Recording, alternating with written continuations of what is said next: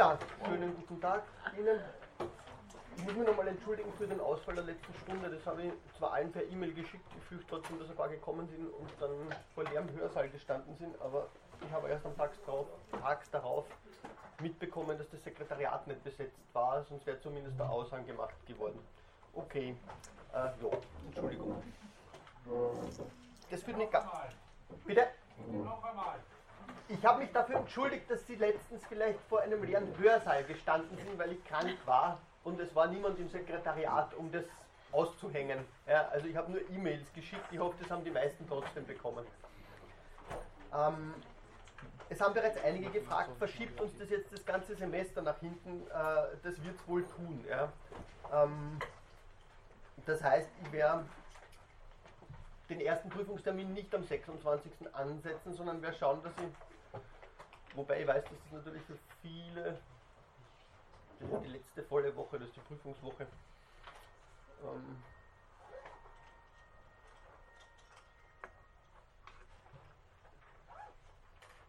okay, wir haben genügend Termine, wir belassen es so, wie es ist, weil sonst wird alles ein großes Durcheinander und ich gebe einfach ein bisschen mehr Gas. Ähm, das heißt,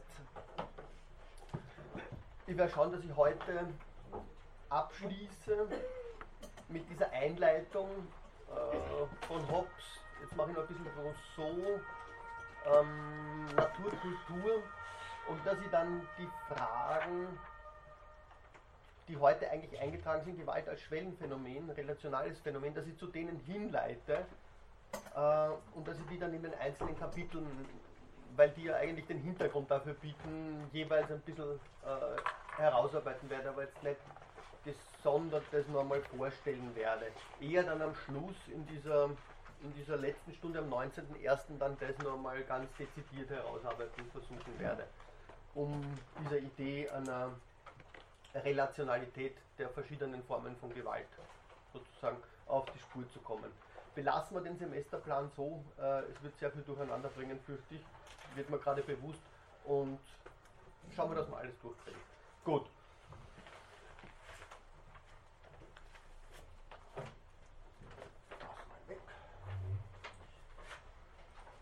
Ich bin mit einem Zitat von Bernhard Waldenfels äh, aus dem Text, den Sie auch im Handapparat, sage ich jetzt mal, haben, über Grenzen der Rechtfertigung oder er kann auch aus dem Aporinen-Text sein, aus dem zweiten Text, das weiß ich gar nicht auswendig. Er schreibt, es gibt eine Tendenz, von der man nur schwer loskommt. Sie besteht darin, Gewalt einem vorgeschichtlichen Naturzustand zuzurechnen, den wir notwendigerweise oder glücklicherweise hinter uns gelassen haben. Einbrüche der Barbarei in zivilisierte Bereiche erscheinen dann als bloßer Rückfall. Wir tun so, als betrachteten wir die Gewalt von einem sicheren Hafen aus. Zitat Ende. Ich habe in der letzten Stunde versucht, diesen sicheren Hafen mit Bezug auf Hobbes politische Philosophie etwas näher zu bestimmen. Was sich dabei herausgestellt hat, ist zumindest bei Hobbes noch dieser sichere Hafen aber keineswegs so sicher, wie es zunächst den Anschein erwecken mag.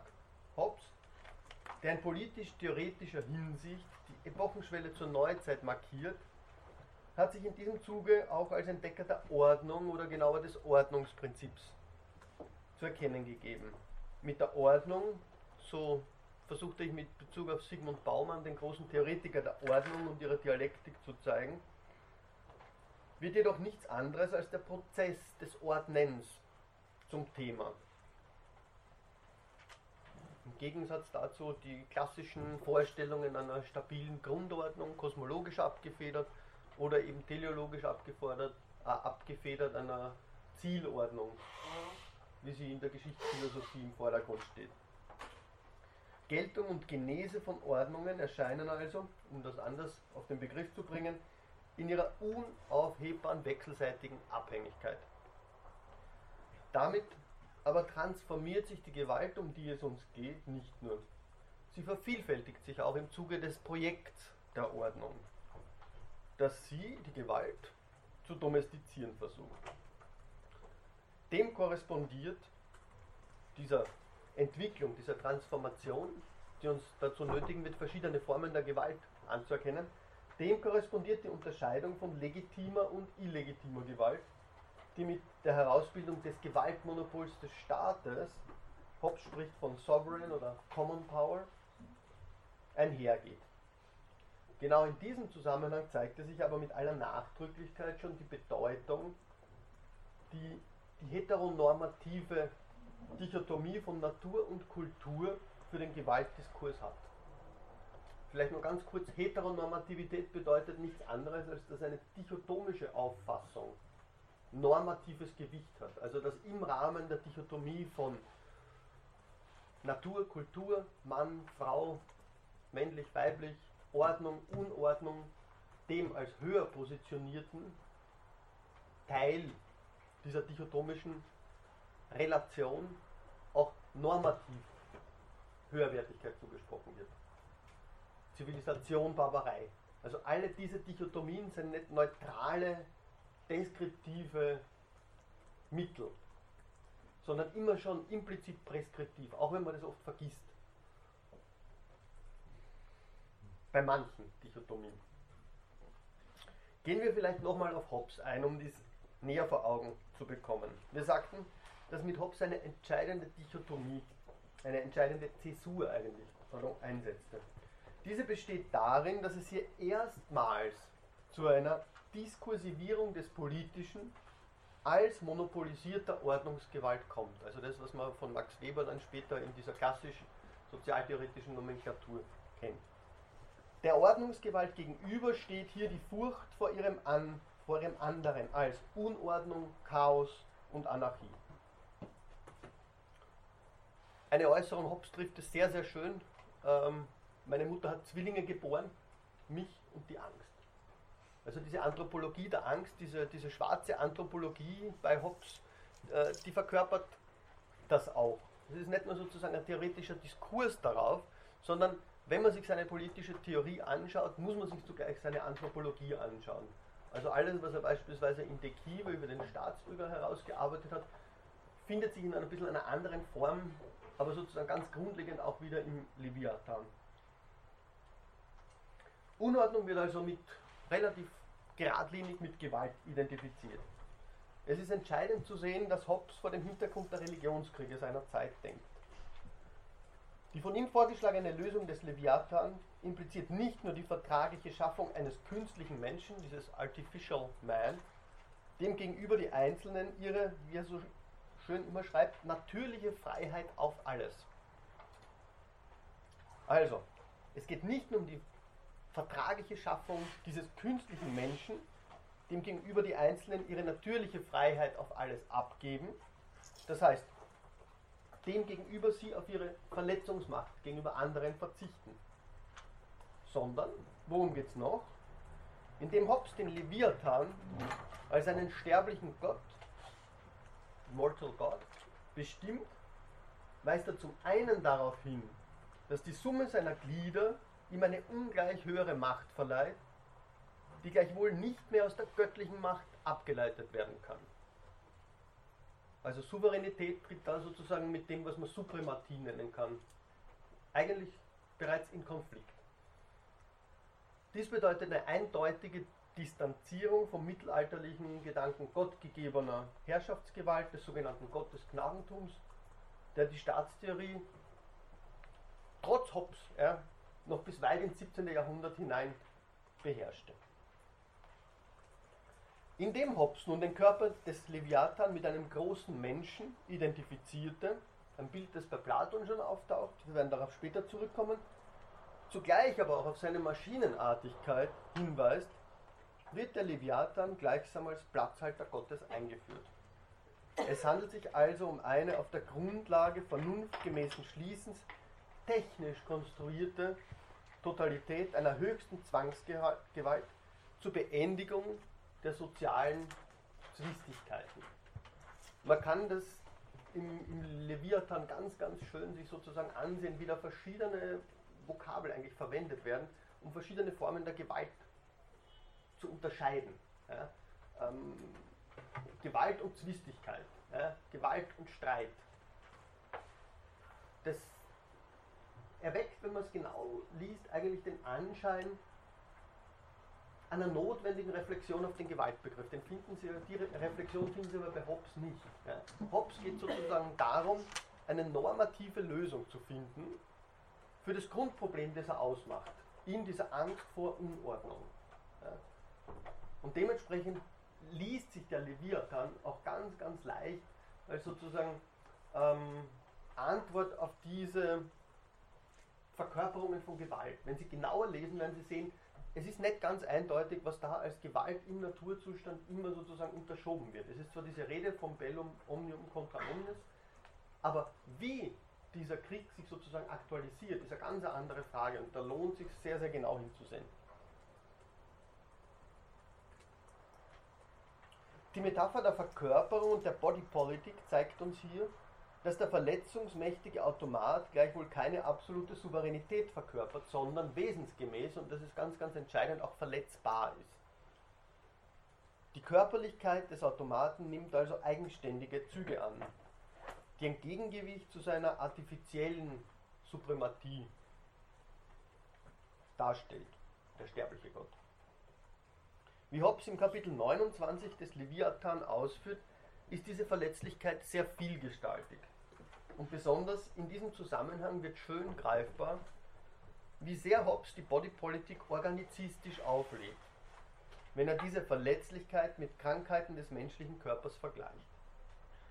Hobbes nennt diesbezüglich nicht nur Gründe, die die unvollkommene Errichtung des Gemeinwesens betreffen, er spricht von Krankheiten, die aus fehlerhafter Zeugung hervorgehen, er spricht nicht nur vom Mangel an absoluter, absoluter Macht, da spricht er von Geschwüren aufgrund der üblen Beschaffenheit der Bodypolitik. Also Gründe, die sozusagen auf den Souverän selbst zurückzuführen sind. Er hat sich zu wenig Macht selbst sozusagen herausgenommen. In dem Maße, wie er durch den Vertrag in die Existenz gekommen ist. Er macht auch Gründe geltend, die sich auf den einzelnen Bürger beziehen. Hier sind der Bezug auf privates Urteilen, individuelles Gewissen, jenseits des öffentlichen Gewissens der Gesetze und die Berufung auf Inspiration, göttliche Eingebung zu nennen, was Hobbes allesamt unter dem Verdikt der Vergiftung diskutiert. Also Urteilskraft, Inspiration als Vergiftung man muss sich das eigentlich mal sozusagen auf der Zunge zergehen lassen.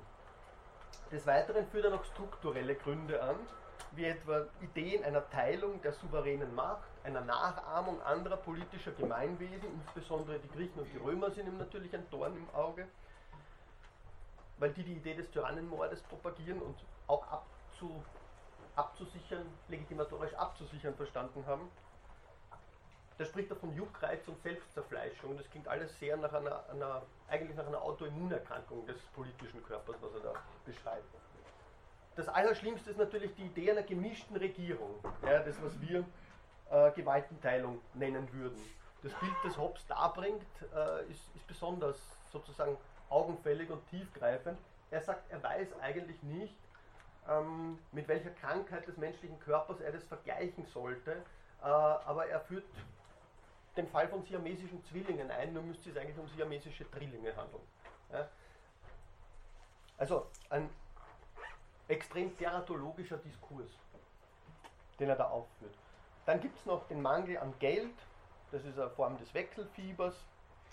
Dann gibt es das Problem der Monopolisierungen auf Seiten des Kapitals, der ökonomischen Macht. Das entlarvt also eine Art Brustfellentzündung. Dann gibt es die Unterwanderung der Treue gegenüber dem Souverän durch die allzu hohe Popularität Einzelner. Das ist für ihn offene Rebellion und interessanterweise bringt er es, weil es so sehr mit den politischen Affekten zu tun hat, mit der Hexerei im Zusammenhang. Was keine Erkrankung natürlich des Körpers darstellt.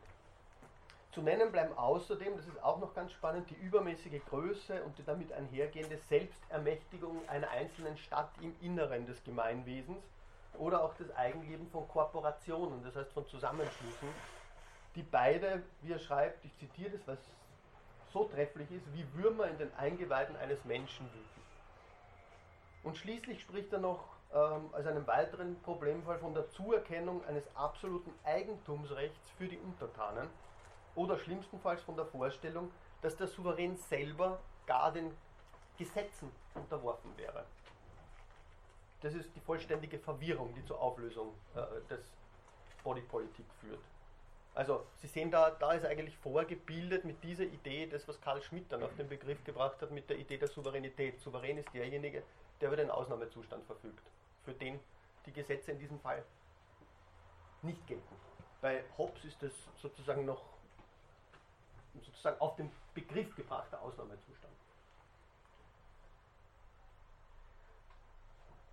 Dieser in seiner Vielfältigkeit hier bei Hobbes angezeigte Topos der Verletzlichkeit des Souveräns ist nicht nur metaphorisch interessant.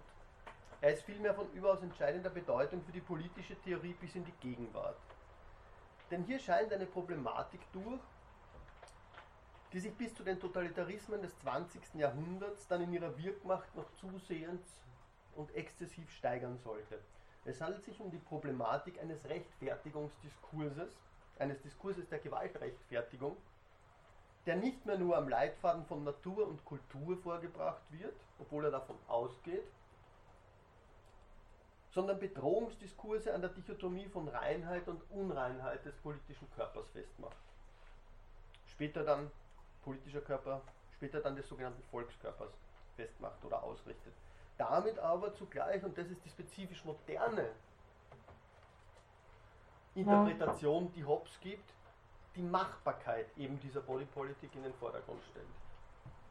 Dessen sozio sozial-technologische, wenn man so formulieren darf, Machbarkeit. Hier wäre schon, wenn man zurückgehen möchte, ein bisschen in die Geschichte an Platos Auffassung des Politikers als Arzt am Volkskörper zu denken. Der, wie sie im Politikos heißt, purgiert, also reinigt und amputiert. Damit ist eine Opferauffassung im Prinzip schon angezeigt, die im 20. Jahrhundert dann eben in fragwürdiger Weise zu Ehren gekommen ist.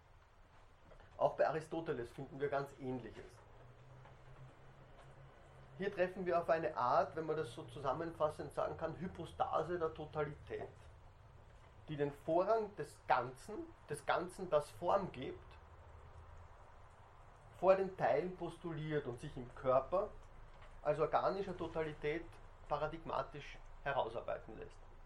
Dieses Modell bzw. die es leitende Grundeinsicht erklärt, wieso der Zerfall des politischen Körpers Angst einflößt. Lesen wir kurz Aristoteles am Anfang der Politik. Zitat, denn das Ganze muss ursprünglicher sein als der Teil. Wenn man nämlich das Ganze wegnimmt, so gibt es auch keinen Fuß oder keine Hand, außer dem Namen nach, wie eine Hand aus Stein. Dass also der Staat von Natur ist und ursprünglicher als der Einzelne, ist klar.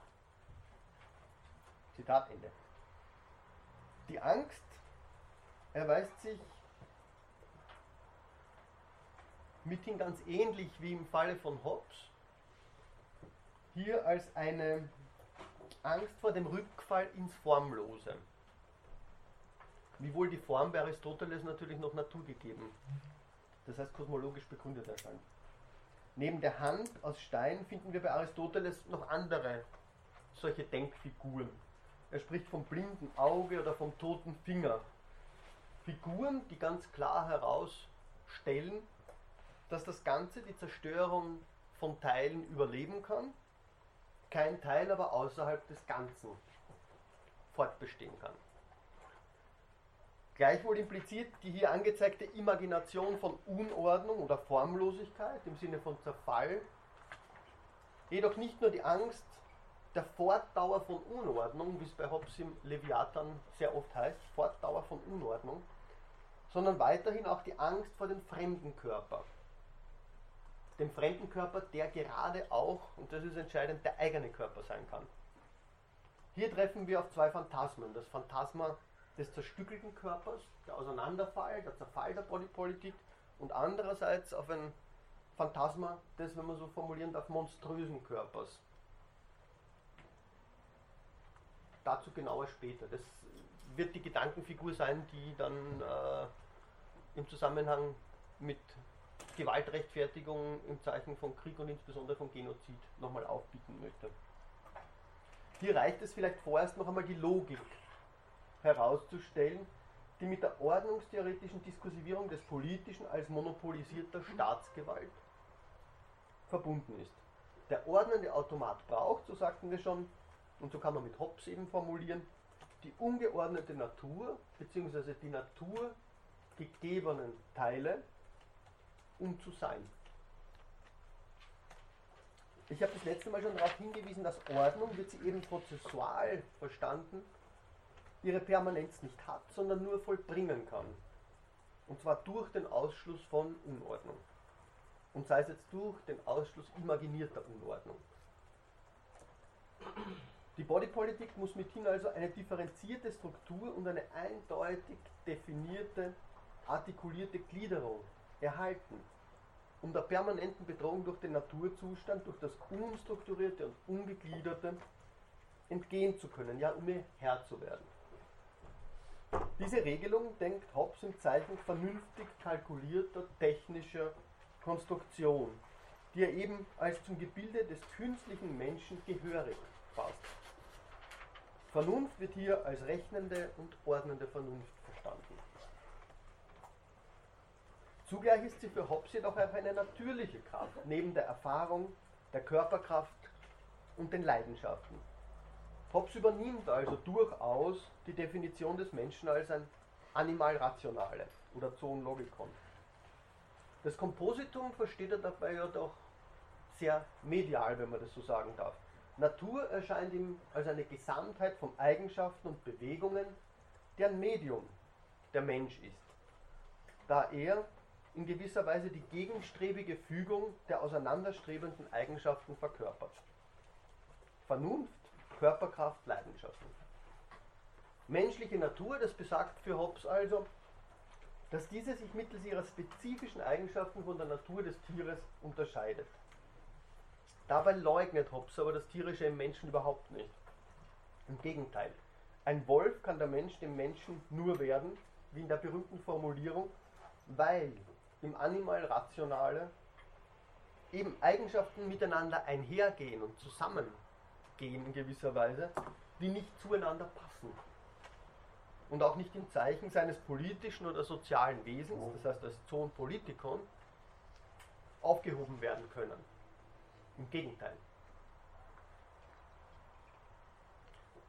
Die damit sich anzeigende Ausweitung des Naturzustandes reflektiert Hobbes auch. Denn er erkennt, dass der Mensch Natur und Artefakt in eins ist. Das aber impliziert, auch wenn Hobbes das explizit nicht so auf den Begriff bringt, eine theoretische Grundlegung des bürgerlichen Menschen und seiner Vergesellschaftungsformen. Die abstraktiv anmutende Hypothese eines Naturzustandes wäre in diesem Sinne dann nicht mehr nur als rückwärtsgewandte Utopie zu lesen.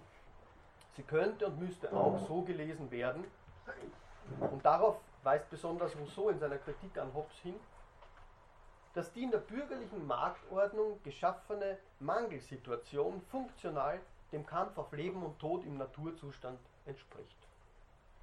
Rousseau beginnt also diese Idee zu historisieren. Bei Hobbes finden sich in der Tat einige Theoreme oder Topoi, die bereits in diese Richtung einer Dynamisierung des Naturzustandes verweisen. So beispielsweise, wenn er, einer, wenn er von einer, wie er das nennt, Gleichheit der Hoffnungen handelt, die die Menschen dazu verleitet, nach demselben Gegenstand zu streben, den sie jedoch nicht zusammen genießen können. Man könnte hier vordenken, diese Situation, das ist sozusagen die Grundsituation, in der Jean-Paul Sartre in seiner Kritik der dialektischen Vernunft ansetzt. Das ist das Konzept der Rareté oder der Knappheit. Aber auch an, an anderen Theoretiker äh, der Gewalt, an René Girard, an dessen Theorie des mimetischen Begehrens. Also an Theorien, die beide auf Hobbes auch zurückgreifen, an Theorien, die die umfassende Bedeutung von Gewalt für die soziale Genese von Ordnung in Rechnung stellen und sie nicht à la limite als etwas, das in dieser Ordnung aufgehoben werden kann, denken. Das ist sozusagen die bleibende, bleibende Bedeutung des Hobbschen politisch-theoretischen Diskurses für Ansätze, die von der Negativität her denken. Weiterhin macht Hobbes in einem ursprünglichen Misstrauen dem anderen gegenüber, in der Ruhmsucht, aber auch, und das ist besonders spannend, im Missbrauch der Sprache, wie er das nennt, Missbrauch der Sprache in ihrer repräsentativen Funktion Konfliktursachen aus. Oder auch in der Beunruhigung, die er angesichts eines zukünftigen Hungers sieht. Hier sieht er Konfliktursachen, die ebenfalls die Idee einer kulturell artikulierten Dynamisierung des Naturzustandes eindeutig nahelegen. Zu diskutieren bliebe, ob Hobbes mit seiner Auffassung, dass letztlich alles in Macht konvertibel sein muss, die Diversifizierung der Gesellschaftsstruktur, deren Zeuge er ja bereits war, theoretisch bereits angemessen zu reflektieren vermag. Da mit der bürgerlichen Revolution und dem Übergang zu einer Markt- und Konkurrenzgesellschaft sich die Konzentration und Zentralisierung von Macht respektive Gewalt in Form ihrer absolutistischen Verstaatlichung auflöst, der Prozess einer Vergesellschaftung von Macht also mindestens einsetzt, Hobbes aber am Machtdiskurs, an einem einsinnigen Machtdiskurs weiterhin festhält, stellt sich eine Frage. Es fragt sich, ob er nicht die historische und soziale Transformation der Macht missachtet und sie ganz einseitig als Rechtfertigung einer politischen Herrschafts- und Zwangsgewalt darstellt. Man könnte sagen, dies mag für einen Denker des politischen Übergangs wie Hobbes nicht verwundern. Es verwundert jedoch sehr für manche, die auf Hobbes zurückgreifen, beispielsweise für Max Weber, der mit seiner durch und durch affirmativen Übernahme des sogenannten Monopols legitimer physischer Gewaltsamkeit als Bestimmungsgrund des Staates eigentlich nur einen am Beginn der Moderne liegenden Diskurs, den von Hobbes nämlich wiederholt, herbeizitiert und wiederholt, ohne dass er in diesem Zusammenhang die ja zu seiner Zeit schon sehr fortgeschrittene Entwicklung der bürgerlichen Gesellschaft und ihrer sehr spezifischen Machtmechanismen ins Auge zu fassen war Hobbes noch, sozusagen als Kind seiner Zeit, von der drohenden Aufsplitterung der zentralen Macht und der Gefahr des drohenden konfessionellen Bürgerkriegs ausgegangen, war also für Hobbes noch die Erosion und Dezentralisierung der Macht das verängstigende Schreckgespenst, so sollte doch für, für Weber im Anschluss an Marx, so könnte man mutmaßen, eine andere Einsicht leitend gewesen sein. Die Einsicht, dass die Genese von Macht auch in anderen Diskursen, vor allem im ökonomischen Diskurs, stattfindet. Und der Begriff der Macht folglich auf einer viel breiteren Basis reflektiert werden müsste. Dass freilich gerade für Marx, muss man dann hinzusetzen, der Naturzustand sich in einer Geschichtskonzeption dynamisierte und fortsetzte, die den Fortgang der Geschichte im Zeichen des Klassenkampfes zu konzeptualisieren nur erlaubt, mag aber anzeigen, auf der anderen Seite, weshalb Weber diesbezüglich vielleicht in traditionellere Bahnen eingeschränkt war. Gut. Ich möchte die Überlegungen zu Hobbes hier eigentlich mal abschließen, zu Hobbes und einem Diskurs, der, wie man da sieht, einerseits eine Zäsur anzeigt und andererseits bereits gegen sich selbst verschoben wird. Ja, dort nämlich, wo er diese Dynamisierung des Naturzustandes bereits verspürt und auch teilweise anzeigt in den Zeilen. Ja. Ich möchte aber das Entscheidende nochmal, das Entscheidende für den Diskurs über Gewalt, den wir hier führen, nochmal unterstreichen. Die Rede vom Naturzustand bezieht sich bei Hobbes keineswegs nur auf einen historisch letztlich gar nicht zu verortenden Krieg aller gegen alle. Sie ist vielmehr insbesondere auch auf die Problematik einer Dynamisierung dieses Naturzustandes und schließlich auf den Umgang mit der Naturseite der Subjektivität. Das heißt, jenen, wie später hieß, Bürgerkrieg im Selbst zu beziehen, den jeder führen muss, sofern er die Schwelle, die ungezügelte, wilde Natur, wie es heißt, und kontrollierte, befriedende Kultur trennt. Ein Bürgerkrieg, den jeder führen muss, will er diese Schwelle sozusagen überschreiten. Der Triebversicht pardon, der Triebverzicht im Sinne Freuds wäre hier etwa zu nennen. Da er exakt dieses Relais anspricht, dass die Vorstellung einer weitgehend kontrollierten, latent, aber immer schwelenden Gewalt mit der Notwendigkeit einer ordnungsgenerierenden Selbstbeschränkung des Individuums und seiner Kontrolle zusammenspannt. Foucault war in diesem Zusammenhang sehr treffsicher. Seine Begrifflichkeit, die den Übergang von der juridisch souveränen Form einer Repressionsmacht hin zu den kreativen und nicht nur negativ verfahrenden Formen der Disziplinar- und der Kontrollmacht historisch eben exakt gegen Ende des 17. Jahrhunderts ausmacht, trifft wirklich den entscheidenden Punkt. Wir treffen genau zu dieser Zeit auf eine Verlagerung der Machttechniken. Diese werden nun zusehends ins Subjekt hineingezogen. Genauer in seinen Körper und seine Subjektivierung. In einen Körper wohlgemerkt, der nicht zufälligerweise genau 1679 Karl II. mit der sogenannten Habeas Corpus Akte ganz, ganz nachhaltig ins Zentrum trat. Was will das besagen? Es ging da um eine Akte, die ursprünglich dafür sozusagen oder dazu diente, das Individuum gegen willkürliche Zugriffe von Seiten der königlichen Zentralmacht zu schützen. Aber genau durch diesen Schutz wird der Körper nun zusehends zu dem Ort, an dem sozusagen die Kämpfe über seine Subjektivierung stattfinden, an dem er subjektiviert wird. Ein zweiter entscheidender Punkt wäre dann noch folgender, den man von Hobbes mitnehmen sollte. Die Einsicht, dass Naturzustand und Kulturordnung im Hinblick auf ihr Gewaltpotenzial nämlich keineswegs so klar voneinander zu scheiden sind.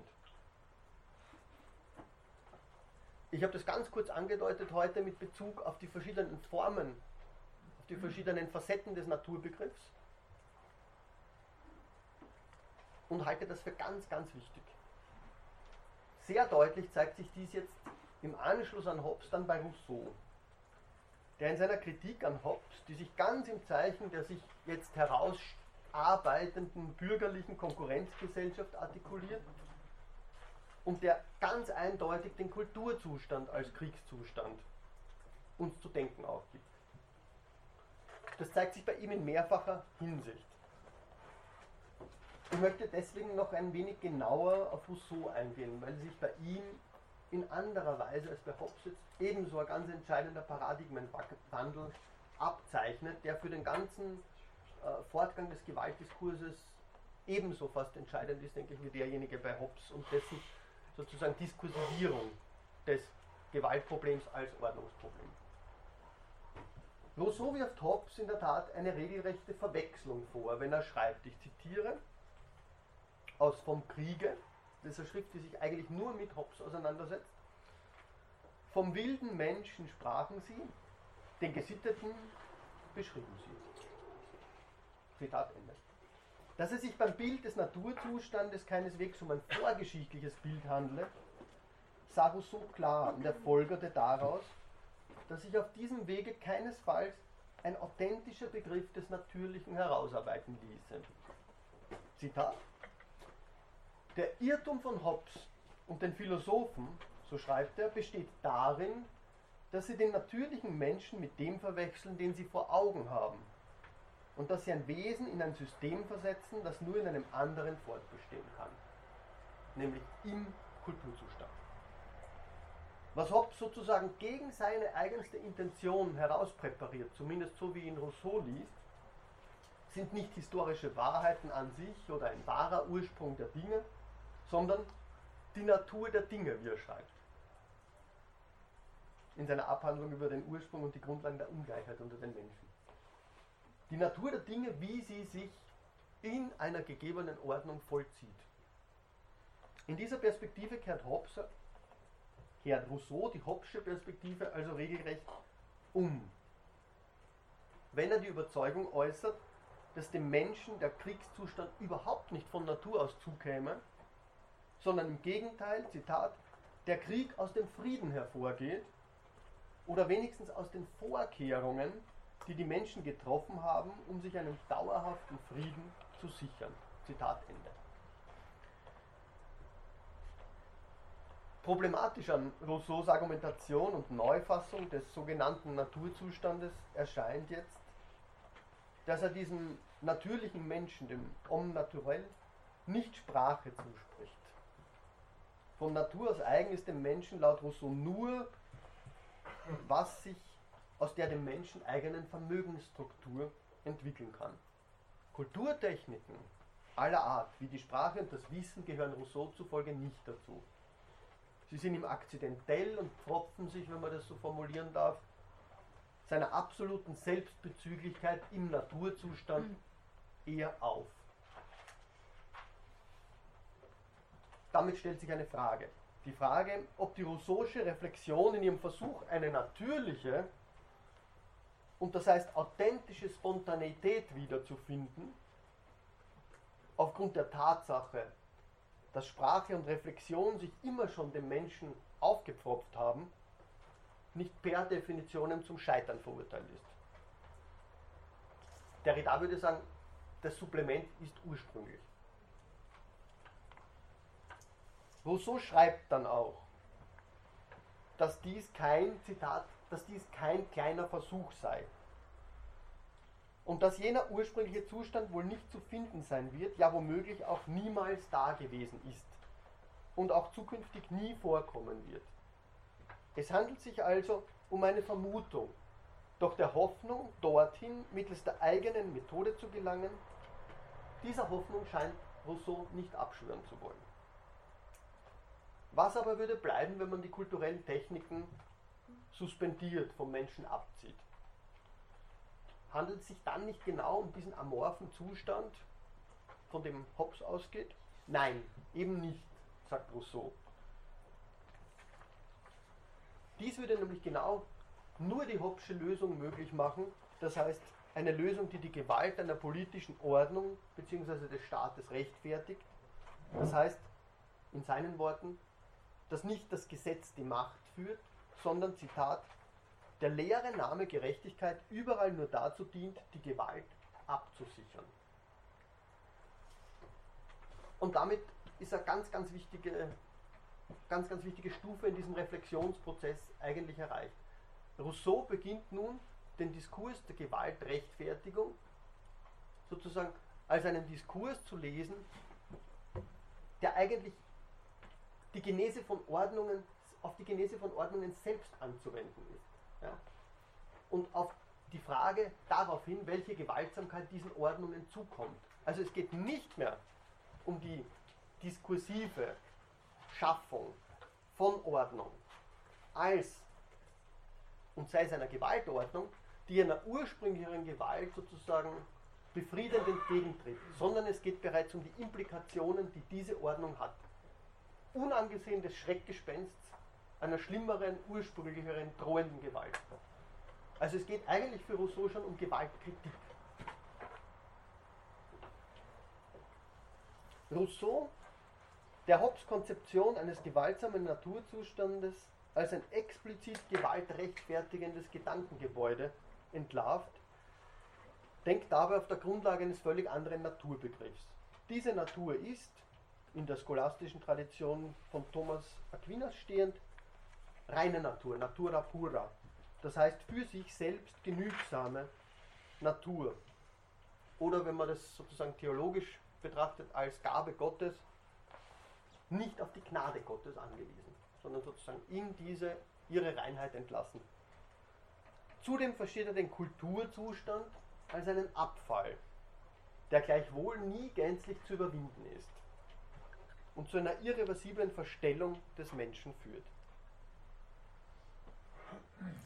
Man sieht schon, wie Natur und Kultur hier in dieser rein dichotomischen Auffassung eigentlich schon ins, ins Wanken geraten ist. Es ist keine reine Dichotomie mehr.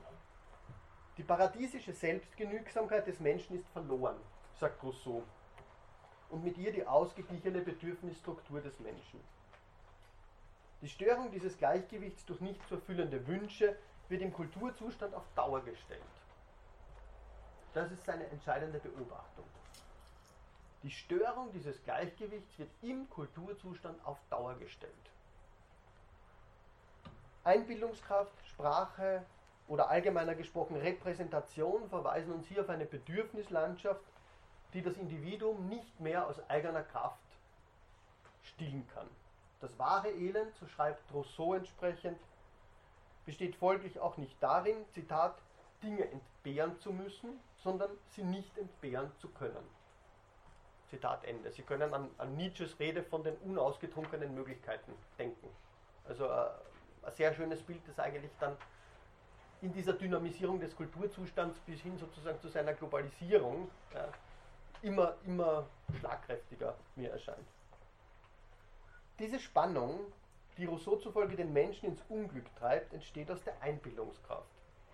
Eine Einbildungskraft, die ihn aus seiner Selbstgenügsamkeit herausreißt und die Differenz zwischen seiner Kraft und seinem aktuellen Vermögen immer weiter vertieft. Im Kulturzustand, dessen Macht sich aus der Einbildungskraft errichtet, gerät der Mensch mithin in Abhängigkeit von anderen. Andere, die ihm einzig seine Ziele zu erreichen zu versprechen scheinen. In dieser Situation artikuliert sich, kann man mit ihm sagen, eine Welt. Eine Welt, die Bedeutungen, Werte und schließlich soziale Ordnungen kennt.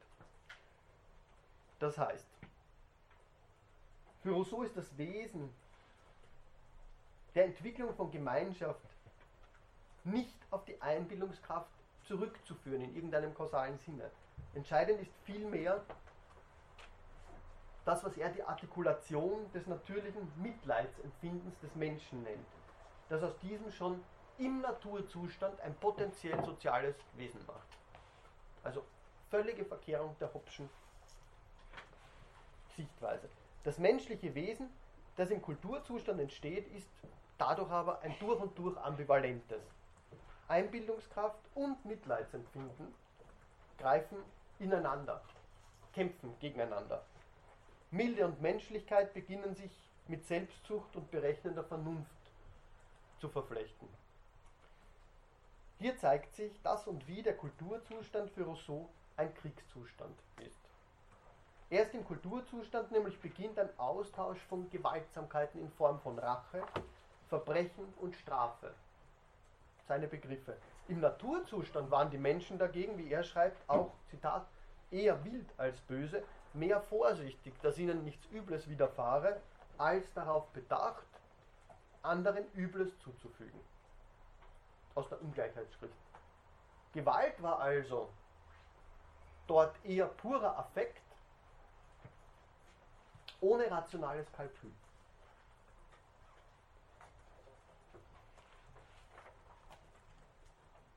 Ohne Institutionen jedoch, meint Rousseau,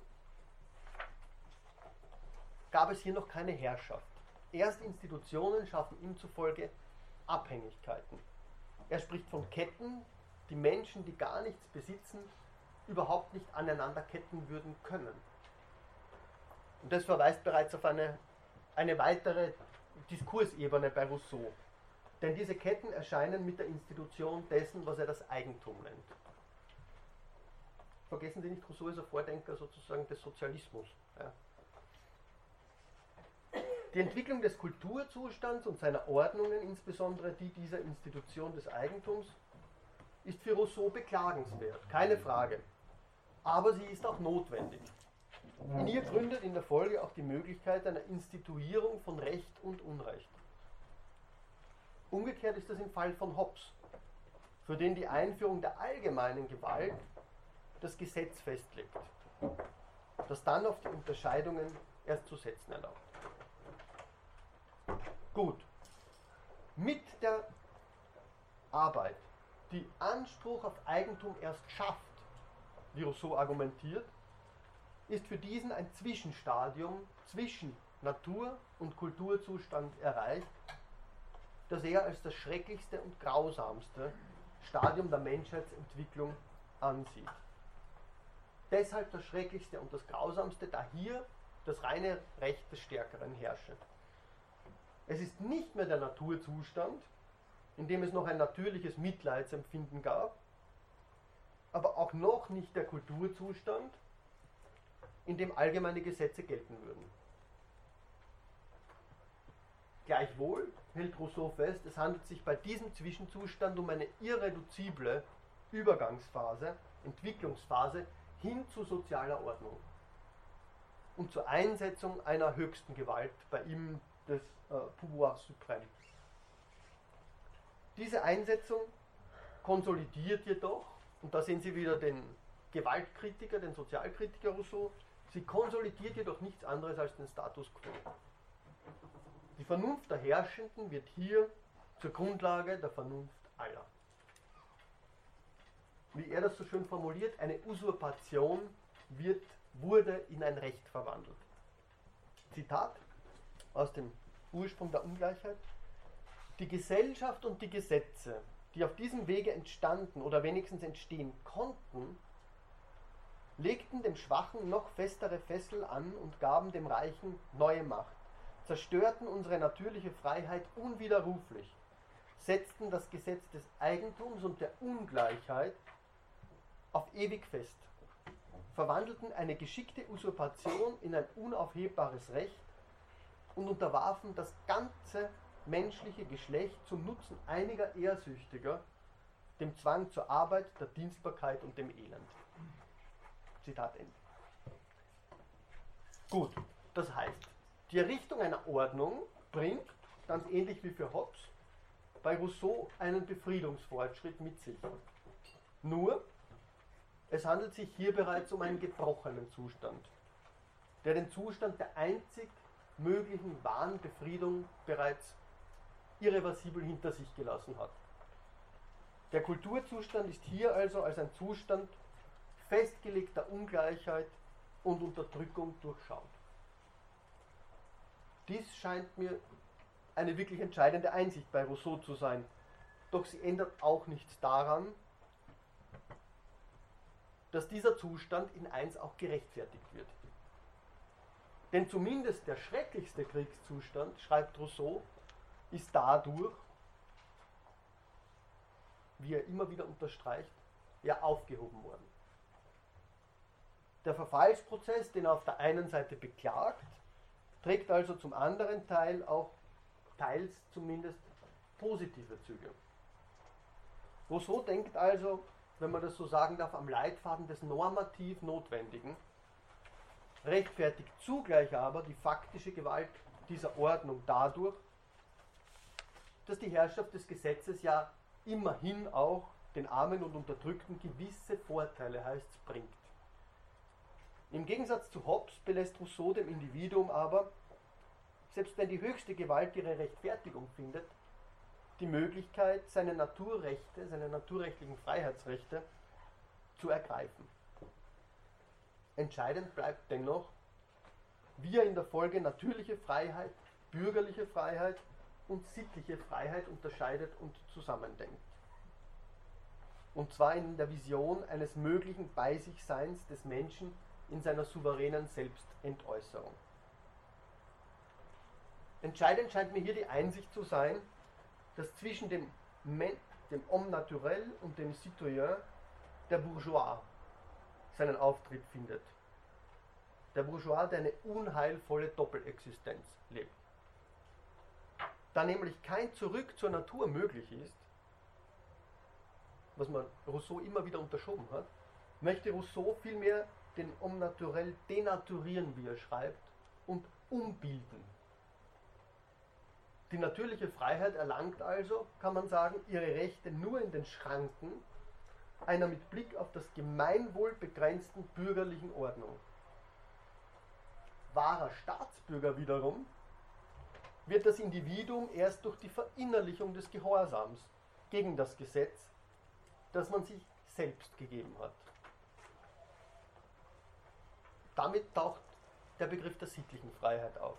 Die sittliche Freiheit bedeutet hier dann die absolute Übereinstimmung mit diesem Gesetz und der Abfall davon impliziert die Auflösung der politischen Totalität.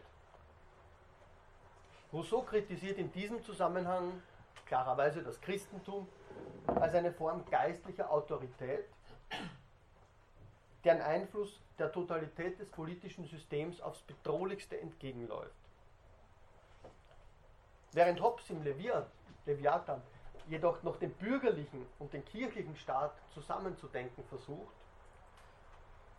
insistiert Rousseaus Lehre vom Sozialkontrakt auf einer grundsätzlichen Inkompatibilität von Christentum und politischem System. Er setzt dagegen seine Idee einer Religion civil, einer Zivilreligion, die allein, wie er das nennt, die Heiligkeit des Gesellschaftsvertrags und der Gesetze anerkennt. Damit beginnt aber etwas ganz Problematisches. Politisches Subjekt und Staat beginnen sich damit regelrecht zu verschmelzen. Denn die Selbstbezüglichkeit des Menschen, die er auf natürlichem Wege nicht mehr erreichen kann, und der anzuhängen Aufgabe des eigenen Willens und der Freiheit wäre Sklaverei, sagt Rousseau. Denn diese Selbstbezüglichkeit, die dennoch sozusagen angestrebt wird, sie lässt sich Rousseau zufolge nur im Aufgehen des Individuums im Gemeinwillen realisieren. An einem Ort, wo das Individuum folglich außer sich ganz bei sich selbst sein soll.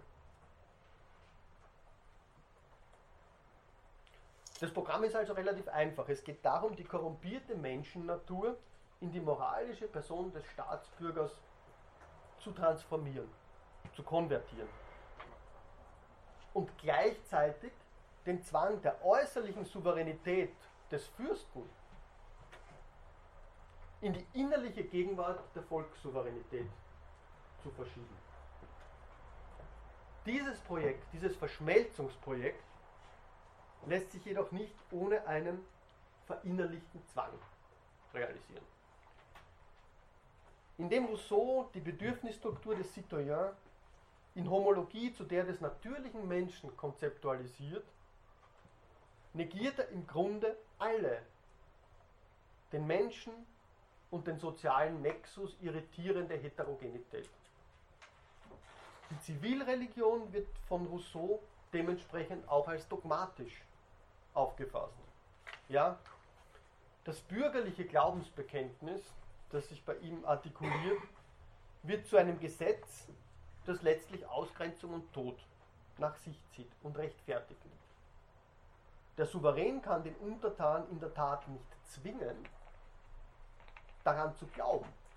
Aber, Zitat, er kann ihn verbannen, nicht deshalb, weil er gottlos wäre, sondern weil er sich nicht in die Gesellschaft einfügen will, weil er unfähig ist, aufrichtig die Gesetze der Gerechtigkeit zu lieben und im Notfall sein Leben seiner Pflicht zu opfern. Und weiter Zitat.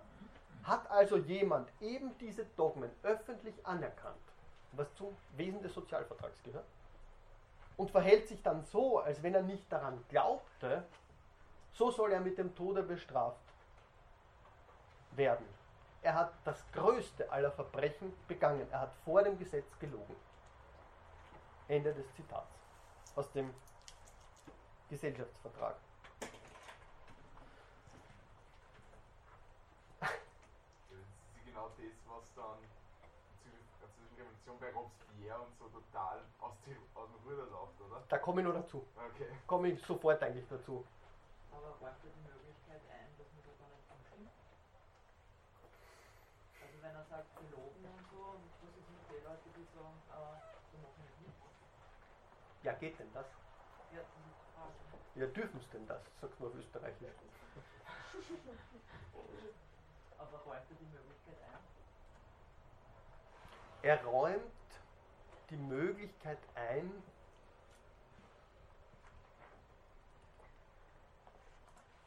er räumt die Möglichkeit nicht wirklich ein. Nein, nein. Er räumt zwar die Möglichkeit ein, dass man sich sozusagen auf dieses natürliche Recht zurückbeziehe, aber Rechte erlange ich nur dadurch, dass ich überhaupt schon im Rahmen des sozusagen Gesetzes stehe. Wenn ich das nicht tue, ist das eigentlich kein Recht mehr. Ja. Das ist das vorhin, weil ich wollte vorhin nochmal nachfragen, diese Verschmelzung, das ist etwas, was er will, das ist keine Analyse von ihm, sondern das ist, äh, was passieren soll. Oder das habe ich nicht ganz, war mir nicht ganz klar. Die Verschmelzung ist, ist natürlich sozusagen, das ist analytisch herauspräpariert. Ja. Es, es geht ihm darum, die Verschmelzung, die mir sozusagen als natürlichem Subjekt nicht mehr gelingen kann, weil ich nicht mehr natürlich bin, weil meine Bedürfnisstruktur bereits zerstört worden ist durch diesen kulturellen Überbau, wenn man so sagen kann, die gilt es nun in einem anderen Medium zu realisieren. Ja? Und dieses Medium ist eben das Medium des Gemeinwillens und sozusagen der, der Macht des Gemeinwillens. Indem ich außer mir bin, bin ich bei mir. Dadurch, dass ich am, am Gemeinwillen sozusagen partizipiere. Ich kann nicht meine natürliche Bedürfnisstruktur ausleben, von der bin ich immer schon getrennt, aber ich muss dieses Begehren nach Totalität sozusagen anderswo realisieren. Und er sieht es realisiert, oder? Ähm, es wäre gut, das zu realisieren. genau. Okay, ja. Er sieht es nicht realisieren. Nein, nein, das ist sozusagen, es ist genau das, was er durch seine Schriften ja in gewisser Weise herausarbeiten will. Und natürlich, es gibt dann, äh, es gibt sozusagen historische, historische Parallelen, die man anführen könnte, also Genf zum Beispiel. Ja. Ähm, aber das ist, das ist an sich ein Erziehungsprogramm. Ja. Und das Entscheidende, das Spannende ist ja an dem Ganzen dann, wenn man es jetzt in den weiteren Gewaltdiskurs reinzieht, ja, welche Gewaltformen hier plötzlich Thema werden. Ja. Wie sich sozusagen der ganze Gewaltdiskurs, der mit Hobbes beginnt, sozusagen auf einer türwüchsigen Gewalt aufbaut, um ein Ordnungskonstrukt, ein Ordnungsprinzip der Gewalt dagegen zu stellen, der ursprüngliche Gewalt entgegengesetzt ist, wie dann plötzlich die Gewalt sozusagen plötzlich subtiler wird. Ja. Es ist eine Gewalt, die ich überhaupt nicht mal solche erkenne, weil es eine Gewalt die ist, die sozusagen verinnerlicht auch wird. Ja. Also da passiert eigentlich für, für das ganze Denken, ich sage jetzt mal von Macht und Gewalt bis zur Gegenwart hin, ganz, ganz Entscheidendes.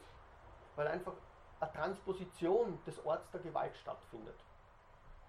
Und das wird, denke ich, für, den, für die ganze Gewaltgeschichte des 20. Jahrhunderts entscheidend sein. Nicht, weil man Hobbes oder Rousseau sozusagen als Vordenker von Totalitarismus ja, oder ähm, Revolutionsdenken lesen sollte, sondern weil sie einfach epistemische Formationen beschreiben, wie Gewalt gedacht wird und wie sie nicht gedacht wird.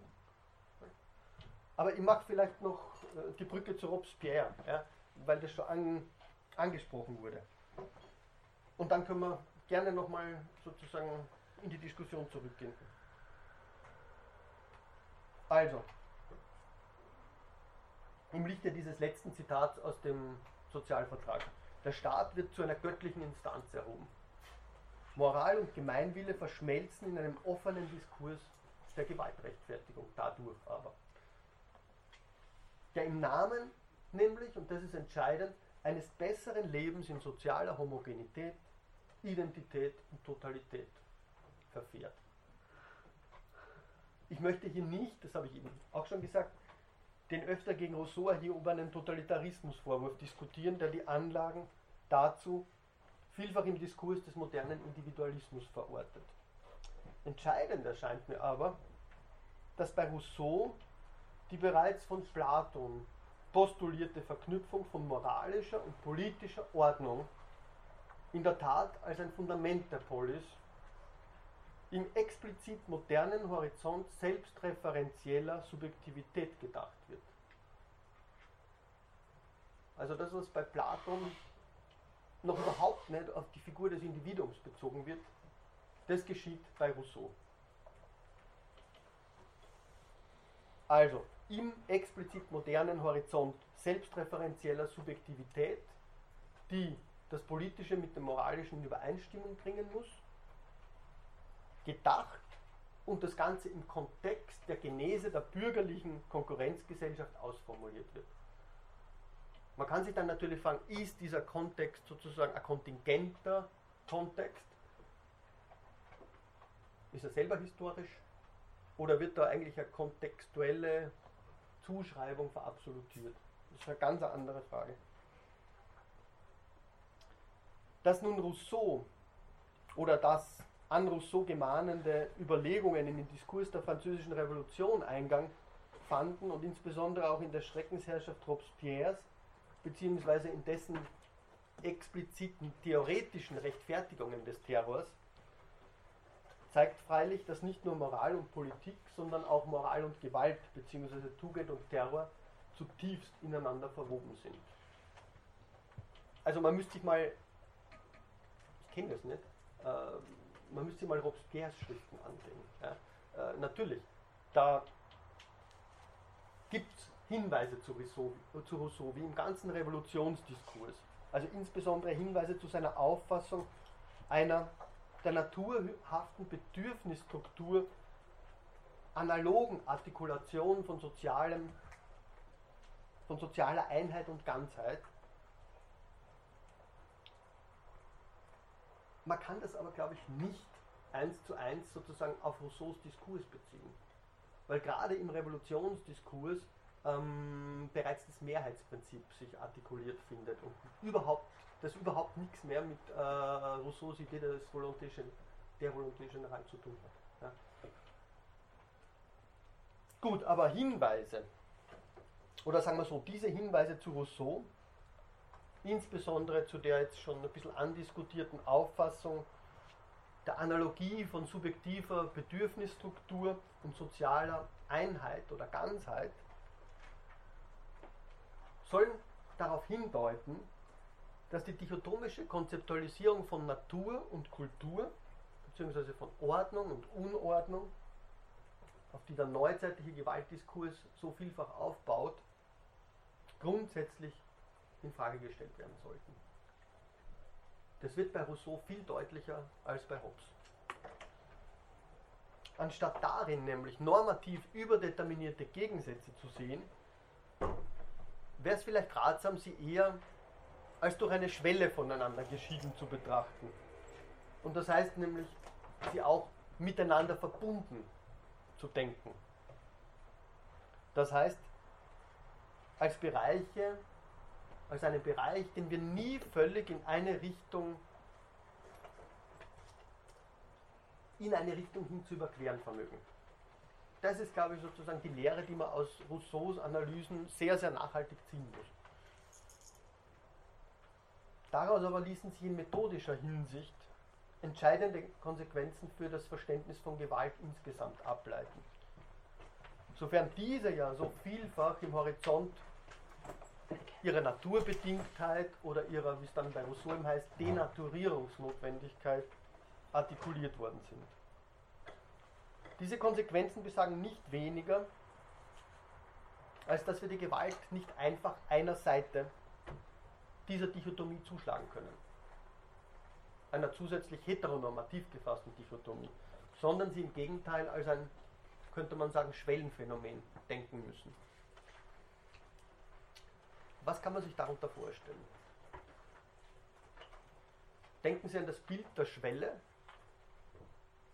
das zwar den Übergang von einer Ordnung zur anderen regelt, des Übergangs von innen und außen, von Ordnung und Unordnung, ähm, das aber selber in der Schwebe bleibt.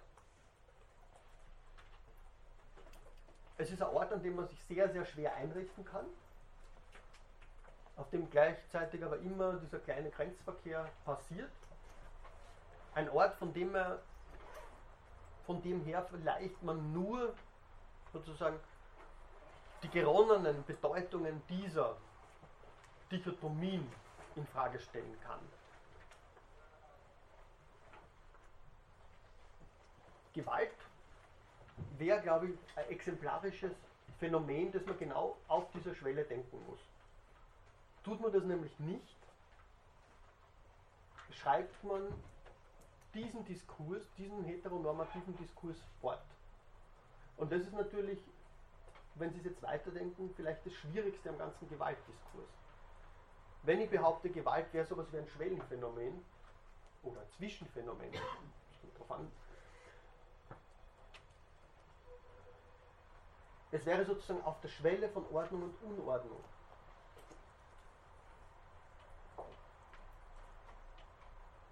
Von, ja sagen wir es ruhig mit Nietzsche, von Gut und Böse anzusiedeln. Was heißt das dann für den theoretischen Status des Diskurses über die Gewalt, die wir, den wir führen? Die Phänomenologen, ah, sofort, die Phänomenologen würden sagen, wir betreiben da sowas wie phänomenologische Epoche. Das heißt, wir, wir stellen, wir setzen die Bedeutungen, die wir zunächst und zumeist mit einem Phänomen in Verbindung bringen, in Klammer. Und schauen uns mal an, woher diese Bedeutungen überhaupt kommen. Jetzt kann man sich natürlich fragen, ja, auf welchen Elfenbeinturm gehen die Phänomenologen zurück? Ja, auf, auf welche pränormative Lebensweisheit, auf welche, auf welche Ordnung ihrerseits, auf welche Grundordnung ihrerseits? Ich möchte die Frage hier nicht entscheiden. Das Entscheidende scheint mir zu sein, dass es eine ganz, ganz problematische Verflechtung gibt im Gewaltdiskurs von einerseits deskriptivem und andererseits preskriptivem respektive normativen. Und die Frage ist, kann ich die Gewalt beschreiben, ohne dass diese Beschreibung bereits normative Wertungen impliziert? Oder bedeutet diese Beschreibung bereits eine Positionierung? Und bedeutet diese Positionierung in einem normativen Kontext nicht automatisch eine Stellungnahme gegenüber dieser Gewalt und ihrer Legitimität. Und bedeutet es in dem Sinne nicht selbst sozusagen eine spezifische Gewalt. Also beispielsweise eines der schönsten, schönsten, eines der schrecklich schönsten Beispiele dafür ist der, ist der Diskurs über Selbstmordattentate. Es gibt ein wunderschönes Buch von einer Frau Brunner über das Wissensobjekt Selbstmordattentat. Und sie versucht zu zeigen, wie in den letzten 20 Jahren sämtliche wissenschaftliche Publikationen zu diesem Wissensobjekt die Irrationalität dieser Gewalt als eine Form okzidentalistischer Selbstvergewisserung sozusagen perpetuieren. Jetzt muss man vorsichtig sein, ich komme gleich. Das zu sagen bedeutet natürlich nicht, faktische Gewalt zu legitimieren. Es bedeutet einfach die Frage zu stellen, können wir gegenüber dieser Gewalt, die wir auf der einen Seite erfahren, auf der anderen Seite beschreiben, überhaupt sozusagen aufrichtig sein? Wie, wie können wir das? Und genau vor dem Hintergrund würde ich sagen, ist es wichtig, diese grundlegende Ambivalenz des Phänomens anzuerkennen, das, was ich jetzt als Schwellenphänomen bezeichnet habe.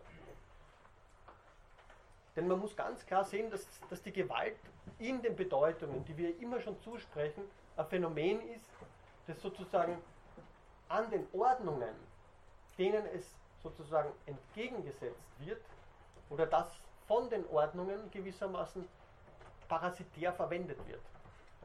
Das ist sozusagen die ganze Dialektik von Ordnung und Unordnung. Die Ordnung braucht diese Gewalt als das Außerordentliche, um als Ordnungsprozess sozusagen überhaupt zu funktionieren. Und zu funktionieren heißt zugleich sich zu legitimieren. Gut, dann verstehen Sie vielleicht ein bisschen besser, wieso ich Hobbes und Rousseau gemacht habe, weil Sie sehen bei Hobbes, wie Ordnung als diskursiver Prozess die Gewalt, der sie sich entgegenstellt, am Leben erhält, weil sie gar nicht anders kann. Und sei es eine rückwärtsgewandte Utopie des Naturzustandes, und wie sie bei Rousseau dann sozusagen plötzlich in Unordnung gerät. Weil diese ganze Zuschreibung des Naturzustandes nicht mehr funktioniert, weil er im Gegenteil zeigt, wie Gewalt sich über Kultivierung in ganz anderen Formen ihre Bahn bricht.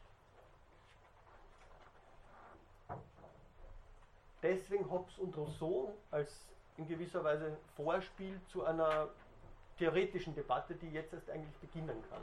Ja. Gut, ich hätte noch was dazu zu sagen, aber Sie haben sich gemeldet. Äh, ja, ich möchte mich dem anschließen. Die Gefahr ist immer, wenn man Gewalt beschreibt, äh, dass, man, dass man in einen Standpunkt hineingekommt, dass man sie nach böse, äh, dass, indem man sie beschreibt, äh, äh, entweder verharmlost oder idealisiert. Ich glaube, die Gefahr gibt sich immer, aber wir alle, glaube ich, haben noch nie Gewalt, ja, ich meine, Gewalt, zum Beispiel äh, in einem Bürgerkriegsland, ist Gewalt gegen, äh, allgegenwärtig, aber äh, wie kann man als Betroffener zum Beispiel, äh, wenn man äh, einen Krieg äh, also erlebt hat, so, also Ich Sie müssen, glaube ich, aufstehen. erlebt. Die, die Kolleginnen hören Sie nicht. Also ja, ich, ich, ja, ich möchte dem nur anschließen. Äh, ja, also zu dem Buch äh, über Selbstmord, ähm, Attentäter von dieser Dame. Äh, und sie, sie, sie, ähm, sie beschreibt das als ein Phänomen des, des Okzidents. Es ist schon wieder, ja, es ist schon wieder überheblich, überheblich aber das trifft den Punkt, äh, den Punkt der Diskurs der Gewalt, Beschreibung der Gewalt.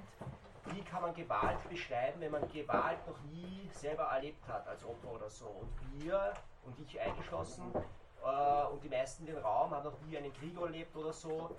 Wie können wir, wie können wir Gewalt überhaupt beschreiben, äh, wenn es sowas wie Kriege gibt oder die schlimmste Gewalt, die man sich überhaupt vorstellen kann? Da, damit, das ist die Frage, finde ich, die da eine große Rolle spielt Mhm. bei dem Diskurs.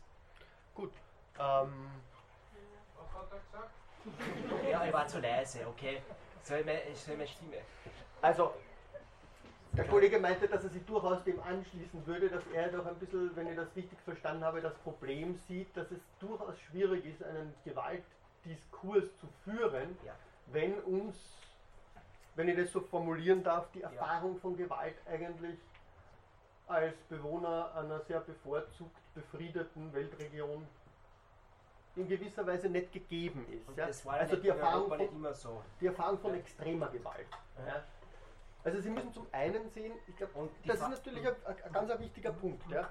Auf der einen Seite müssen Sie sehen, dass beispielsweise Hobbes ein Denker ist, der angesichts eklatanter Gewalt gedacht hat. Ja.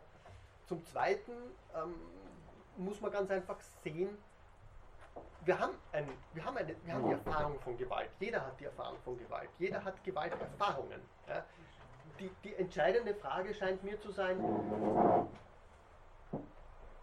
wie kann ich diese Erfahrung, ja, das ist eine Alltagserfahrung, wie kann ich über diese Erfahrung sprechen, ohne dadurch entweder diese alltägliche Gewalt letztlich affirmieren zu müssen, ja, die gehört sozusagen zum sozialen, zur sozialen Maschine, in der wir leben, das sind die kleinen Gewaltsamkeiten, das ist was, man muss es nicht bejahen, aber man muss es in gewisser Weise affirmieren, ja. man muss davon ausgehen.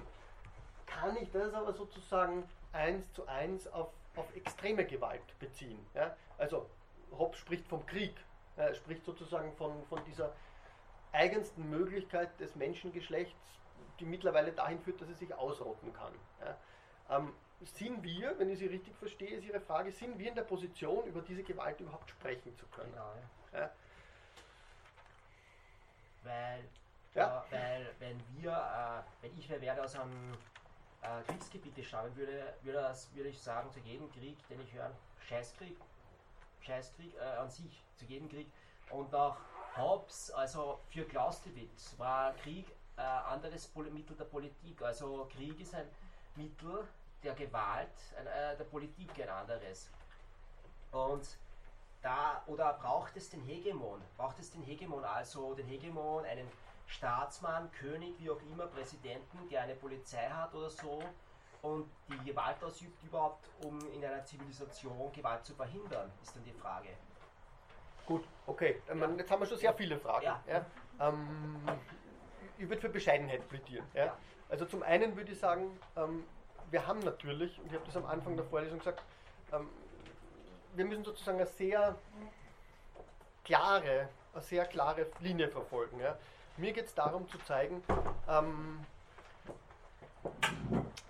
dass Gewalt in gewisser Weise ein Problem ist, nämlich gerade in den Diskursen, die, ich sage jetzt mal, die abendländische Vernunft führt, ja, weil darin Gewalt überhaupt nicht als Gewalt sozusagen zum Thema wird, ja, sondern weil sie nur in Bezug auf andere Ordnungen thematisiert wird. Das sagt nichts darüber aus, dass man sich nicht verschiedenen Formen der Gewalt verschiedentlich nähern kann. Ja? Und sehr viele verschiedene Disziplinen nähern sich verschiedenen Formen. Das tut die Soziologie. Ähm, es gibt nicht nur Soziologie der Alltagsgewalt, es gibt auch Soziologie des Krieges. Es gibt ähm, nicht nur eine Kriminalistik sozusagen auf der Ebene der, der innerstaatlichen Beziehungen, es gibt da es gibt mittlerweile ähm, sozusagen internationale Gerichtshöfe. Ja? Ähm, ich glaube, das Entscheidende ist, Sie können danke, ähm, das Entscheidende ist, dass man sich über ganz gewisse grundlegende Strukturen klar wird, wie Gewalt gedacht wird. Ja? Und ich glaube, dass es genauso von Ambivalenz getragen ist, zu sagen, ja, wir haben gesehen, dass äh, das Monopol legitimer physischer Gewaltsamkeit ähm, sozusagen in eklatanter Weise die eigene Gewalt ausnutzen kann. Das 20. Jahrhundert ist voll davon. Dass es also genauso sozusagen einseitig ist, wir müssen daraus die Lehre ziehen, dass wir das abschaffen. Ja, ähm, natürlich, wir können Hegemonie theoretisch sagen, damit sind Gewalteffekte verbunden. Wir können genauso sagen, ähm, das 20. Jahrhundert hat abgesehen davon, trotzdem diese Möglichkeit besteht, vielerorts zu dem historisch eigentlich einzigartigen, wie soll man das nennen, zu der historisch einzigartigen lokalen Gewaltlosigkeit geführt, ja, was jetzt zwischenstaatliche Konflikte zum Beispiel betrifft. Man könnte andererseits sagen, gut, diese relative Gewaltlosigkeit ist sozusagen ähm, das Erbe einer kolonialen, imperialistischen Gewalt und ist nur auf dessen Grundlage möglich geworden. Äh, der Punkt ist, es gibt sehr viele verschiedene Gewaltformationen. Ja? Und der entscheidende Punkt ist zu sagen, man kann nicht die Gewalt studieren. Das geht nicht. Es gibt nicht die Gewalt. Das, das, das, das wäre Essentialisierung sondergleichen. Ja? Und dementsprechend schwierig ist es für die Philosophie sozusagen damit ins Reine zu kommen. Weil genau darin, ja, in dieser Möglichkeit, ihr Wesen zuzuschreiben, genau dadurch, dass diese Möglichkeit dahin ist, ähm, gibt es große Probleme. Ja. Dementsprechend müssen wir die Gewalt in Bezug auf einzelne Diskurse, auf einzelne Formationen etc. denken. Und ich glaube, man kann es jeweils nur so machen. Und selbst wenn Sie die, die geringste Gewalt des Alltags, also wir werden bald über, über Alltagsgewalt sprechen, Ohrfeigen, wenn Sie die geringste Gewalt heranziehen und sich sozusagen auf die einlassen, ja, auf ihre Logiken, A-Logiken, auf ihre Verletzungsmacht, auf ihre Ordnungsmacht, auf dieses permanente Widerspiel ja, von Ordnung und Unordnung, das in jeder Aktualisierung von Gewalt geschieht, dann werden Sie sehen, äh, wenn Sie es mit anderen Formen von Gewalt vergleichen, ob wir Möglichkeiten haben, verschiedene Formen von Gewalt zu vergleichen. Ich würde sagen, eines bleibt gleich. Ja? Jede Gewalt verletzt. Das ist der Befund, der sich nicht nur etymologisch ziehen lässt, ja, wenn, man, wenn man diese lateinische Violentia-Wurzel heranzieht. Äh, entscheidend ist zu zeigen, wie verletzt Gewalt, wie verletzt jede Form von Gewalt und wie lässt sich davon ausgehend weiterdenken. Wie lässt sich verletzende Gewalt sozusagen als Gewalt artikulieren. Was verhindert es, dass wir verletzende Gewalt als Gewalt artikulieren? Das ist sozusagen die bösartigste Gewalt, ja? die, die sich selber als Gewalt ausstreicht. Und das erscheint mir gerade das Interessante oder das, das Bedenkenswerte an, an den aktuellen Diskursen zu sein, dass sie zu zeigen versuchen, worin besteht das Gewaltsame der Gewalt? Zum Beispiel darin, dass sie sich in ihrer Gewaltsamkeit nicht artikulieren lassen dass uns die Mittel fehlen, einfach das zu artikulieren. Wenn wir phänomenale Gewalt, nenne ich das mal jetzt, haben, also Gewalt, die wir aus den Medien hauptsächlich nur kennen, ähm, dann muss man sich die Frage auch stellen. Ganz klar, also wir werden das sehen, wenn wir über Genozid sprechen, vor allem und über Krieg.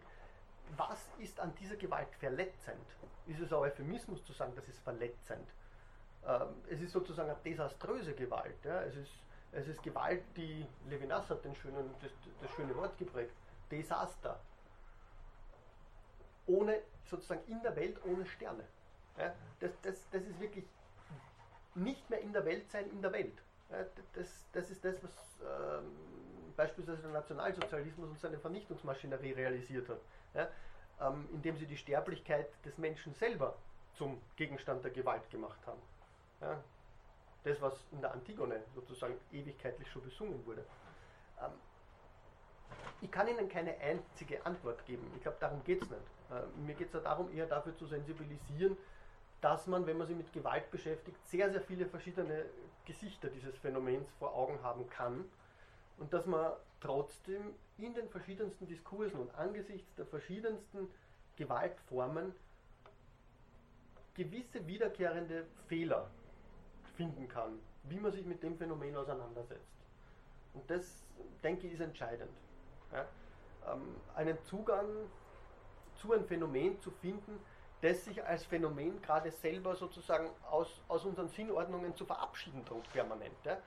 Das ist der große Mythos, ja, diese Gewalt, die ist so sinnlos, ich kann das nicht einmal. Scheiße, Entschuldigung. Ja, was tun? Das ist dermaßen sinnlos, es ist dermaßen jeder, jedem, jedem Fortgang des Menschen zum Besseren widerstreben und spotten, dass ich nicht anders sagen kann als, ja, das ist sinnlos. Ja. Ähm, das ist auch zu einfach. Ja. Ich glaube, jede Gewalt hat ihren Sinn, auch wenn sie keine Bedeutung hat, die sozusagen objektiv, intersubjektiv verhandelt werden kann. Ja. Ähm, man muss sich anschauen, was dieser Sinn ist. Man muss sich anschauen, wie, wie solche Gewalt möglich wird. Man muss sich anschauen, wie unsere Möglichkeiten sozusagen dem Bedeutung und Sinn abzuringen, ja, ähm, wie die greifen. Vielleicht sollte man dem Ganzen auch nicht zu nahe zu kommen. Vielleicht wird man irgendwie wahnsinnig, wenn man der Gewalt zu nahe kommt, ja, weil, sie, weil, dieser Kern des Sinnlosen vielleicht drinnen perenniert. Ja. Aber ich, ich glaube, das Entscheidende an einem Gewaltdiskurs ist, sensibel dafür zu sein, dass, es, dass, dass man dieser Gewalt kein letztgültiges Wesen zuschreiben kann, dass man sie nicht auf zureichende Gründe zurückführen kann und dass man eher Diskurse und Formationen, epistemische Formationen, soziale Formationen, Sozialtechnologien beschreiben muss, in denen Gewalt als eine spezifische Option sozialen Handelns sich herauskristallisiert hat. Wieso auch immer, weil sie sozial anerkannt ist, weil sie hohe Sichtbarkeit hat, weil sie auf einen an ritualen, rituellen Grundstock sozialen Handels zurückgeführt werden kann, weil sie eine besondere Form symbolischen Kapitals ist, weil sie schlicht und einfach ähm, effektiv ist. Es, sind, es kann sie alles verflechten. Ja, es, sie werden keine einfache Genealogie schreiben können. Ja. Kurz vielleicht noch, wir haben noch viele ja. andere Fragen. Die Frage der Definition, die Sie erwähnt haben, im mhm. Krieg, Genozid ist irrsinnig wichtig, weil die Frage jetzt Terror. Terror ist ja nichts anderes als Gewalt, ein Name äh, für Gewalt. Und wie definiert, definiert man Terror oder Kriegsverbrechen? Den Haag oder so? Äh, warum äh, Algerienkrieg, Vietnamkrieg? Sind, sind diese internationalen Tribunale in Wirklichkeit nicht, äh, nehmen sie nur Kriegsverbrechen in der dritten Welt und am, am Balkan war und Kriegsverbrechen der Amerikaner oder der Franzosen beispielsweise nicht die Frage oder äh, Definition Terror, äh, Selbstmordattentate der PLO, nicht PLO, Hamas, wurden als Kriegsverbrechen einge, eingestuft. Aber zum Beispiel Terror ist ein Banküberfall dann auch möglicherweise ein Kriegsverbrechen, eine Definition völkerrechtlich und die Frage ist, was ist Terror? Oder es gibt den politischen Terror im Nationalsozialismus, im Kommunismus gegen das eigene Volk, aber es gibt auch den Terror. Oder ist das wieder eine andere, andere Definition von Krieg? Klar, also Sie, was Sie können? Sie können, Sie können hunderte Fälle anführen und wir werden jedes Mal sozusagen am Ende ähm, ein Problem haben, das zu, zu definieren. Ja, weil Definitionen per Definitionen sozusagen etwas beschneiden und beschränken. Das tut jede Kategorisierung. Ja. Ähm, Sie werden ja immer Fälle finden, die Sie, obwohl sie der Definition zunächst einmal entsprechen, ähm, bei denen Sie herausstellt, dass es dem nicht der Fall eigentlich ist. Also ich würde aber trotzdem sagen, mir interessiert die Definition nicht. Die Definition ist eine Frage vor allem einer Rechtstheorie der Gewalt. Ähm, die bezieht sie in erster Linie auf die Unterscheidung von Legitimität und Illegitimität. Und die Unterscheidung von Legitimität und Illegitimität ist eine, die, das habe ich gerade mit Hobbes sozusagen zu zeigen versucht, ja, die selber historischen Ursprungs ist. Wenn man das nicht tut, ist man sozusagen der historischen Genese unserer, unserer Wahrnehmungs- und Urteilsschemata nicht mehr eingedenk. Ja. Man geht von, von einem Begriff von einer klaren Distinktion von Legitimität und Illegitimität aus, die es nicht gibt. Das kann die Rechtstheorie tun, das kann die Philosophie nicht. Ja? Ähm, ich muss kurz den anderen auch das Wort geben, nachdem wir gleich schließen müssen, was weitergeht. Sie hatten sich gemeldet. Ah, das ist vielleicht. Das wird zu weit. Äh, Vielleicht auch um. Strukturgang Und äh, Gewalt als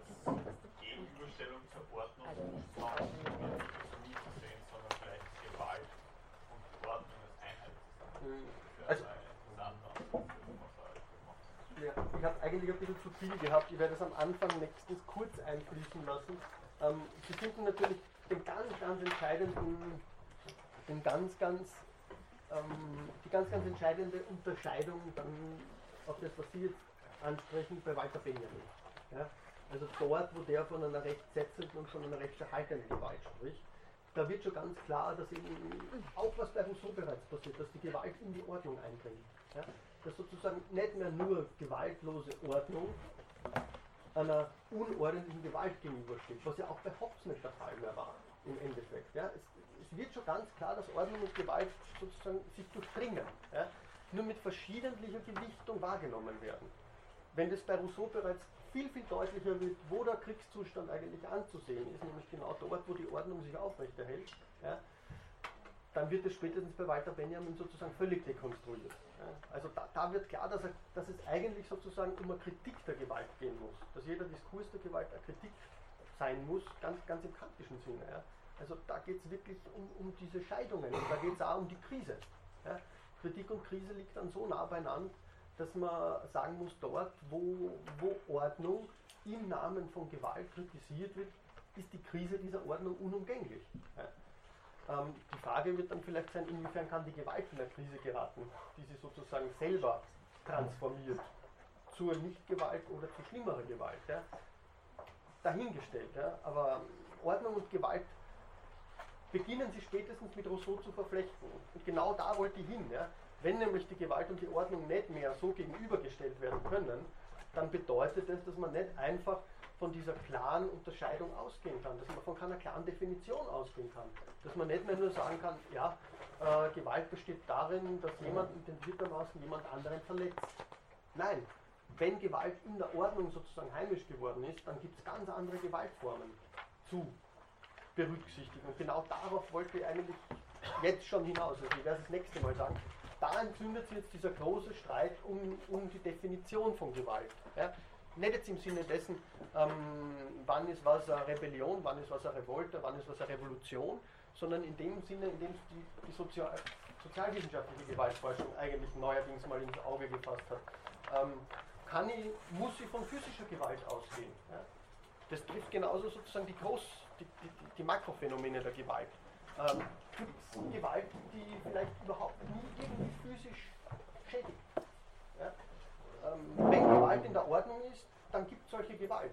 Ja? Und auf die möchte ich eigentlich dann zunächst kommen, weil nur dann kann man verstehen, wie gewisse Formen interaktiver Gewalt fehlinterpretiert, falsch interpretiert oder notwendigerweise falsch interpretiert werden.